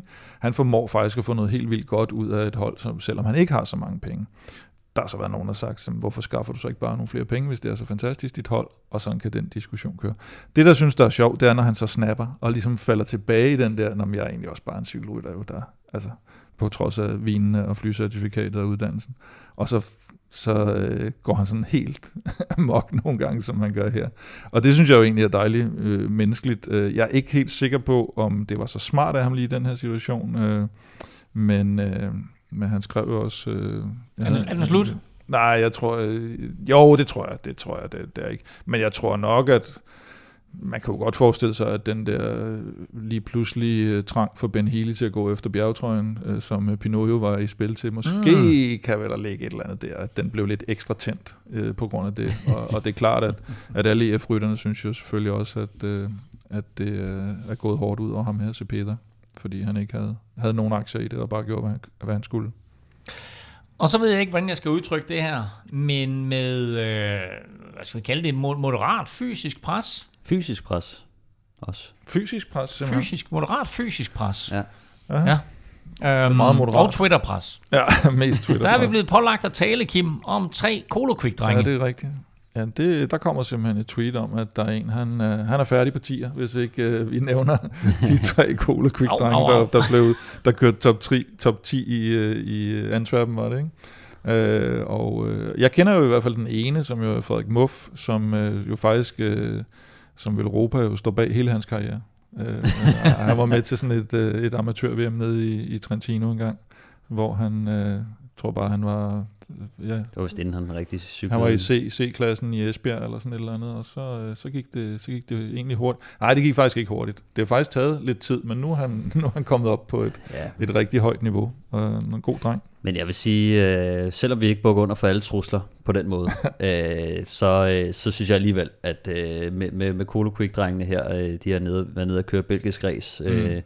De gjorde det rigtig flot. Og lige inden vi, øh, vi nævner det, så vil jeg også lige nævne ham her, øh, Joshua Gudnitz, som de har på holdet, som øh, for nyligt vandt øh, U23-udgaven af Eschborn Frankfurt, som er et øh, Mm. ret stort løb. Og øh, udover det, øh, Joshua Gudnitz, han er 21 år og øh, har leveret et par danske sejre og generelt øh, bare gjort det godt og været en af dem, man skulle holde øje med. Jeg har lidt på fornemmelsen, at øh, også efter han vandt det Esbjørn Frankfurt, at øh, han godt kunne blive øh, professionel til, til næste år, eller i hvert fald meget snart. Øh, om det så bliver på Pro Team eller World Tour, det, øh, det må vi så vente og se. Og godt, vi lige fik vendt den der med Esbjørn Frankfurt, som vi egentlig ikke fik snakket om dengang løbet bekørte. Ja, men det er også lidt at- det, jeg synes, det var lidt en, 23. øh, en skam, Ja. ja. nu hvor vi ikke har fået nævnt Colo Quicks øh, flotte resultater her for nyligt. Men øh, når vi nu kommer ned til det belgiske race, som mm. jo hedder Antwerp Port Epic, øh, det er et øh, mere eller mindre sådan et grusløb, altså måske en kopi af, af Grand Prix Herning øh, nede i Antwerpen. Øh, der er rigtig meget grus, det er et hårdt løb. Det er ikke særlig gammelt øh, race, men det er tidligere blevet vundet af øh, nogle, øh, nogle ukendte ryttere, som øh, blandt andet øh, Florian Vermeersch og Mathieu van der Poel Hold da op. Hvis, I kender, hvis I øh, kender dem. Hvis man kender dem. Øh, Ja. Men altså, i, i, den, i den her udgave, der kører Colo Quick øh, sådan rimelig offensivt. Det er Frederik Muff og øh, Mads Andersen, eller Lord Mads, som han kalder sig selv på, øh, på Instagram. De er ude og, og, og køre aggressivt, og det, det er jo rigtig fedt, at de kan være med øh, fremme i, i finalerne øh, i, i et stort cykelløb, så det her det er et 1-1-løb i, i Belgien. Det er altså ikke øh, for, for, for småbørn. Altså, det, det går for sig, også på de her grusveje her. Det var, det var rimelig led race de, øh, de kører aggressivt og, og kommer godt med ind på respektable placeringer. Så har de Niklas Amdi, som også er en af de her måske mere erfarne kræfter på Kolokik-holdet, som har en rigtig, rigtig god spurt. Han, øh, han ender med at blive syver i det her løb. Og øh, hvad hedder han? Øh, Niklas Amdi, han slår jo så, han vinder spurten i gruppe 2, hvor han slår Giacomo Nizzolo, så det siger også lidt om, hvilket niveau der er. Wow. Øh, I sidste ende, så er det jo Driste Bond fra Alpecin, øh, der, der løber af med sejren, og øh, Rimelig stærk navn, der er med. Ja, der er rimelig stærkt navn der med, og øh, hvad hedder det, Mads Andersen og Frederik Muff, de bliver så henholdsvis nummer 11 og 17, så øh, tre rigtig gode præstationer af de her drenge fra, Mm. fra Kolokik-holdet. Men skal vi egentlig have gang i en, en afstemning eller en form for konkurrence om, hvem der har det bedste Twitter-handle, om det er Lord Mass eller Teddy Big Guns med, med Norsgaards Den er også deroppe i hvert fald. Ja. Det kan godt være, vi skal have det, faktisk. Der er i hvert fald øh, noget top 3 der, ikke? Skal vi ikke gemme det til et, øh, et Ja, det juleshow? godt være. Det godt være. Øh, sidste nyhed her, det er omkring øh, Dunkirk, hvor der jo blev kørt det her fire dage i Dunkirk, og efter fire dage, der førte Kasper Askren samlet. Øh, desværre, så er løbet jo så seks dage. Ja, han kørte faktisk også godt i den afsluttende weekend. Han havde en, en defekt øh, i, på femte etape, hvor, hvor ham her stortalentet Romain Grégoire fra øh, Frances Deschamps, som tidligere i løbet havde vundet en etape, øh, faktisk sin første professionelle sejr, han, han simpelthen snuppede føretrøjen og, og holdt den hele vejen ind til, til Dunkirk, hvor de slutter søndag, hvor øh, Tim Malier, som vi jo har talt lidt om, hvorvidt han måske i virkeligheden øh, står og banker lidt på, på en, en, en turplads hos øh, Quickstep frem for Fabio Jacobsen. Eller de tager dem begge to med, det ved man aldrig med, med dem. Så han fik i hvert fald en, en sejr til holdkammeraten der søndag. Og så synes jeg, uanset om han bliver 1, 2 eller 3 af skren, så, så viser det jo bare, at han er, han er på vej tilbage, og det, øh, det er god timing op til, til Tour de France. Og efter dette lille tilbagekig, så kigger vi nu fremad. Der resterer fire dage i Giro d'Italia, og især de næste tre bliver ganske, ganske interessante, og så får vi altså den her øh, spurtfinale i Rom på, øh, på søndag. Men torsdag begynder det hele. Fed etape, 18. etape er på kun 161 km, men slutter så opad med mål i Val di Soldo. Mm. Ja, kun 160, det, det er jo sådan lidt øh, ekstraordinært for den her Giro faktisk, hvor, hvor mange etaperne har ligget op omkring de 200, og så, men den slutter med den her kategori 1 stigning, og så to kategori 2 stigninger, og det gør, at de sidste sådan næsten 40 km, det er op og ned, og det, det gør, at terrænet, der er ikke de her dalstykker, der gør, at det er problematisk, hvis du har angrebet tidligt, det, det kan godt være, at de måske synes, at det, klassementsfolkene i hvert fald, at det måske ikke er, er hårdt nok til sidst, øh, men der er i hvert fald terræn nok til også at lave spilser i klassementet. Det kan også ende, tror jeg, med sådan en lidt benhili etape, øh, hvor han skal ud og jagte bjergpoint, og så, så måske kan køre efter sejren til sidst. Ved du, hvem der vandt på det bjerg sidst, de var der? Nej. Det gjorde Paolo Sobaldelli. Uh, uh Il Falco. Det nedad? Ja. Det sluttede op af. Nå. Han, øh, han slog faktisk øh, Ivan Basso dengang i øh, 2005. Ja. Op af, du. Sådan. Øhm, og det kan godt være, at det ender med øh, stillestand, som vi har set et par gange i den her... Ja, det kan godt blive lidt mere roligt i hvert fald, end, end uh, Monte Bondone, men uh, det har jeg hørt noget om, at det ikke gør på fredag. Præcis, fordi fredag bliver benhård. 5 1400 højdemeter. Det er ren pineri for alle inden enkeltstarten lørdag i øvrigt. Øh, fredagens 19. etape er på 183 km, men med mål i 2300 meters højde, og efter at øh, mm. Gran Sampanario blev pillet ud, ja. så bliver den her øh, 3 time di Lavaredo, øh, så bliver det faktisk Giroens nye højeste punkt, Chima Coppi. Ja, det er nu en etape, den der. Altså, fem kategoriserede stigninger på anden halvdel af etappen. Mm. Det, og det er, jo, det er jo den gode måde at lave de der på, at de ikke, at de ikke ligger på den, på den første halvdel. Og så har vi den her Tresime di Lavaredo, hvor Nibali han vandt i, i snevær på nogle år siden. Øh, over 2300 meters højde, og allerede inden er de over over 2000 meters højde på, på de forrige stigninger, og der er, jo, der er jo det der med, at når først man kommer derop, så, så sker der lidt med nogle af, nogle af rytterne. Øh, de, de afsluttende bjerge, der kører de mere eller mindre op af i 20 km til sidst, hvor det sådan går op af flere forskellige øh, niveauer og plateauer, øh, med en lille bitte nedkørsel så op igen.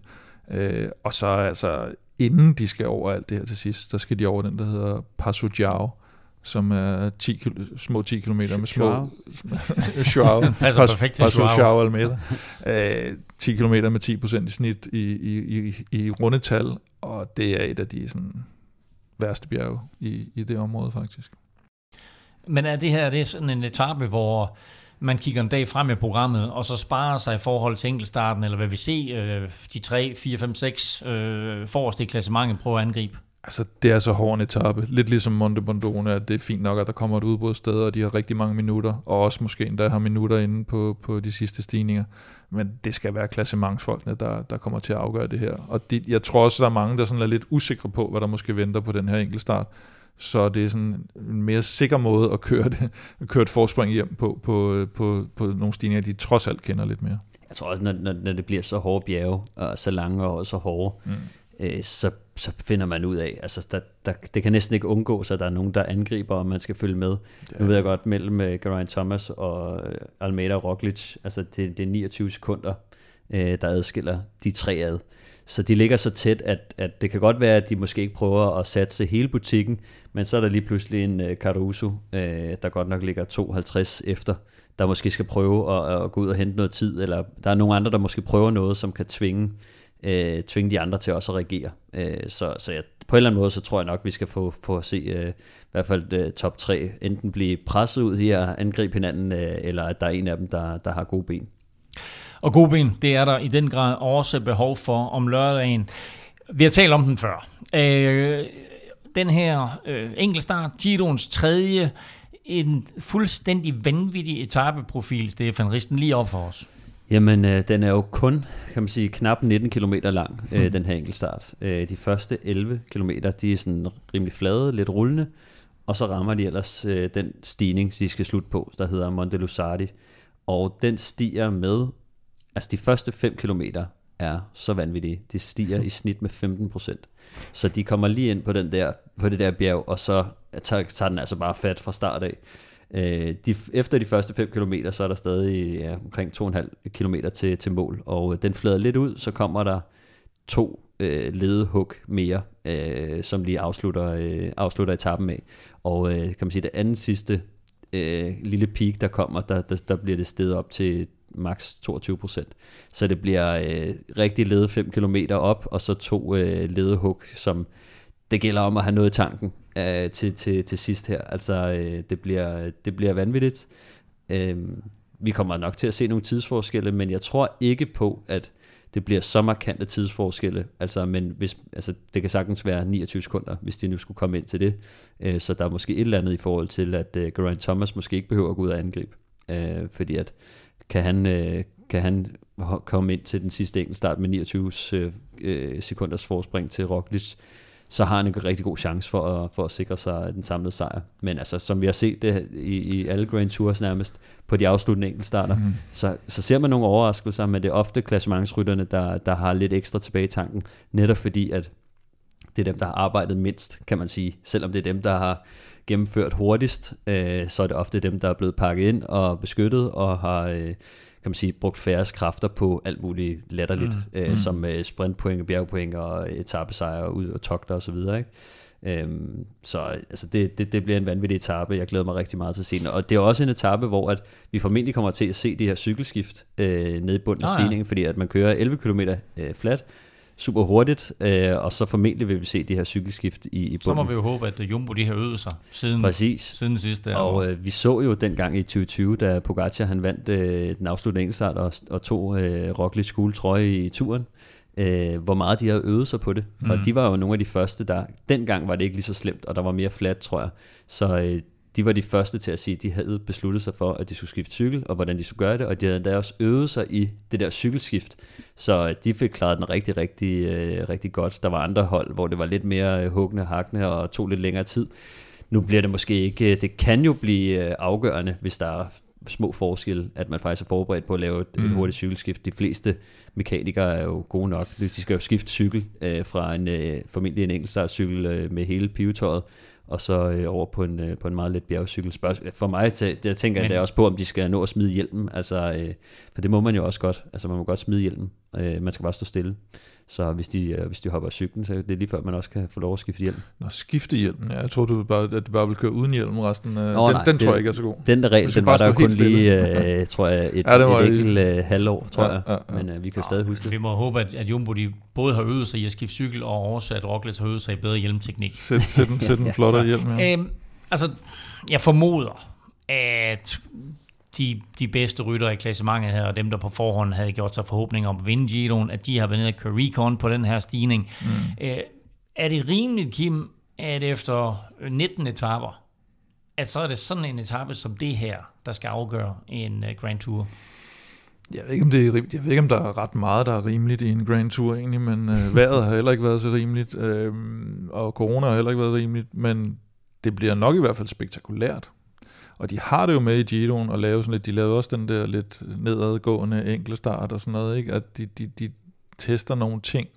Øhm, og, og det har man også set for eksempel i løb som Tirreno Adriatico, hvor de lige pludselig lavede de her mure med op til, jeg tror næsten det var 30% øh, stigning nogle gange, ikke? hvor rytterne cykler på tværs og sådan noget, og så begyndte man også at sige, ah, come on, fordi der, når du sidder og ser på det, er det jo heller ikke særlig spændende at se sådan nogen, der ligger to meter fra hinanden, og så kører de bare zigzag på vejen.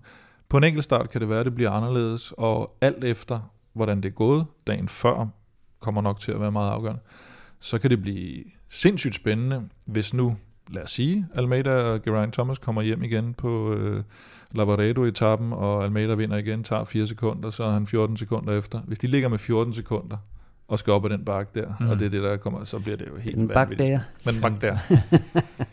Mag- eller marginalt hårdere end vangbakken. Hvad, hvad synes du om den, Stefan, som afsluttende etape? Altså, ja, jeg synes faktisk, det er meget sjovt. Altså, jeg kan godt lide, øh, når der, når der kommer... Der skal jo være et eller andet etape, der er vanvittig. Altså, jeg synes, den her etape, den, den virker som den mest vanvittige. Vi har også talt om den rigtig meget nu, ikke? Tre enkeltstarter øh, er der i, i årets Giro, men reelt set, så, øh, så er det her jo ikke en rigtig enkeltstart. Altså, der er 11 km enkeltstart, og så er det øh, 7,5 km øh, bjerg, øh, som, som skal bestiges. øh, så det bliver primært klatrerne, der, der skal slå til på den her etape, det er klart. Øhm, jeg glæder mig rigtig meget til at se billederne, men det, det, det er rigtigt, nogle gange så kan der være den der med, når der er en afsluttende enkeltstart eller et eller andet, øh, en vanvittig etape at slutte af på, at der så bliver kørt lidt afvendende øh, på nogle af de andre etaper. Mm. Øh, men altså, det, jeg tror, det bliver svært. det, må på, sige, det er jo altid, det er også noget med, øh, hvordan øh, er, ligger klassementet, mm. og hvordan, øh, hvem er det, der ligesom ligger til i klassementet. Altså nu synes jeg, at Almeida har vist, at øh, han gerne vil ud og, og, og bruge mm. øh, nogle af de gode ben, ikke? og Roglic har måske behov for at, at vise, at han også er tilbage. Øh, så jeg tror, at vi får... Ja, den eneste, som jeg ikke kan forestille mig at angribe, det er Geraint Thomas, men han er jo så også i føretrøjen ja. og sidder rimelig godt i det. Jeg håber, vi får sådan en... Jeg, jeg synes faktisk godt, at den der etape til uh, Tracima de Lavaredo, at den kan indbyde til sådan en, hvor, hvor det kan veksle lidt, altså hvor der måske er en, der går i angreb og tænker, okay, men mm. så lige pludselig kommer der nogen tilbage, og så får vi den her omvækst, og tænker, "Nå, okay, nu vinder han, men så kommer der... Det, det, det er der i hvert fald terræn til. Jeg synes også, vi er også ved at være der, hvor at, øh, de andre, Caruso, øh, Kemna, øh, Dunbar, måske skal til at tænke over og, og hugge noget tid, fordi at det er nogle af dem, som man måske ikke tror kommer til at, øh, at vinde eller køre top 3 på den afsluttende enkeltstart, og de er jo ja, tre minutter øh, bagud i forhold til Grant Thomas. Ikke? Carty skal i hvert fald nok afsted på klart, Giao. om man bliver nummer 5 eller 6 øh, eller 4, det er mindre vigtigt. Øh, mm. Hvis man kan køre sig på podiet, så vil det være stort. Så jeg tror også, at det er ikke fordi, at det er en, det er en kæmpe, øh, at, at jeg forudser noget helt særligt, men, men jeg, jeg tror i hvert fald, at øh, for, øh, for Cardoso, Dunbar og Kemne, der må, komme, øh, der må komme noget sats på et tidspunkt bliver i hvert fald tre vanvittigt fede etaper, altså den korte i gåsøjne 160 km etape øh, torsdag, så den her etape med 5400 højdemeter fredag, og så altså enkeltstarten lørdag, små 19 km, men med en voldsom stigning til allersidst. Og så slutter det hele jo faktisk i Rom på øh, søndag med en øh, spurt og en paradekørsel, som vi jo kender det fra, øh, fra, fra Tour de France. Øh, hurtigt bud på vinderen på søndag. Den sidste spurt. Det skulle næsten være Cavendish, ikke? Altså, det er Jo, Så så vil, en god så vil historie. historien være Ham fin. du øh, hader? jeg, øh, jeg vil også sige, at Cavendish vil være med, med hjertet, ikke? Men Hvem øh, vinder den? Det gør... Milan med... Øh, Ackermann, måske? det kunne meget vel være. Nu er jeg, altså den måde, jeg har set Milan spurt på, der han taber ikke i Rom. Han, han, han Nej, det er vinder i. Rom, jeg siger det Det bare. kan godt være. Sådan ser resten af Giroen altså ud. Vinderen kender vi først på søndag, både af Rom-etappen og naturligvis af Giroen sammenlagt. Men dagens vinder af quizzen finder vi lige nu. Kim har serveretten, så du beslutter lige om lidt, om du vil svare først, eller du vil Ja. Stefan svare først. Uh, spørgsmålet var jo øh, forholdsvis simpelt, men lidt kompliceret. Uh, Mark Cavendish drejer det sig om, Ja. og det faktum, at han kun har vundet én olympisk medalje, mm. men uh, hvilken farve havde medaljen, mm. og hvor var det henne, mm. hvilket år, mm. og hvilken disciplin. Mm. Der er et point, hvis man svarer på alle fire. Så fire point. Korrekt. Et point for alle fire. Og I får jeg- et bud hver. Jeg har kun et bud, og øh, derfor kan jeg lige så godt selv tage øh, serveretten. Øh, hvad sagde du først? Medaljefarve? Ja. Øh, bronzefarvet, siger jeg. Mm-hmm. Hvor var det henne? Mm. London, Mm. 2012, mm. Omnium. Godt. Stefan? Jeg kender jo godt svaret. Ja, kom. Han øh, vandt sølv i Omnium Ja. i Rio Ja. ja. 16. Super. Og øh, en af jer er fuldstændig korrekt på den. Meget, Øhm, meget fedt, du kører banecykling. i. Lasse Nordmand blev nummer 3. Ja. Godt husket.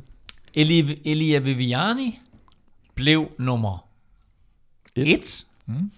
Og sølvvinder i 2016 i Rio i Omnium var Mark Cavendish.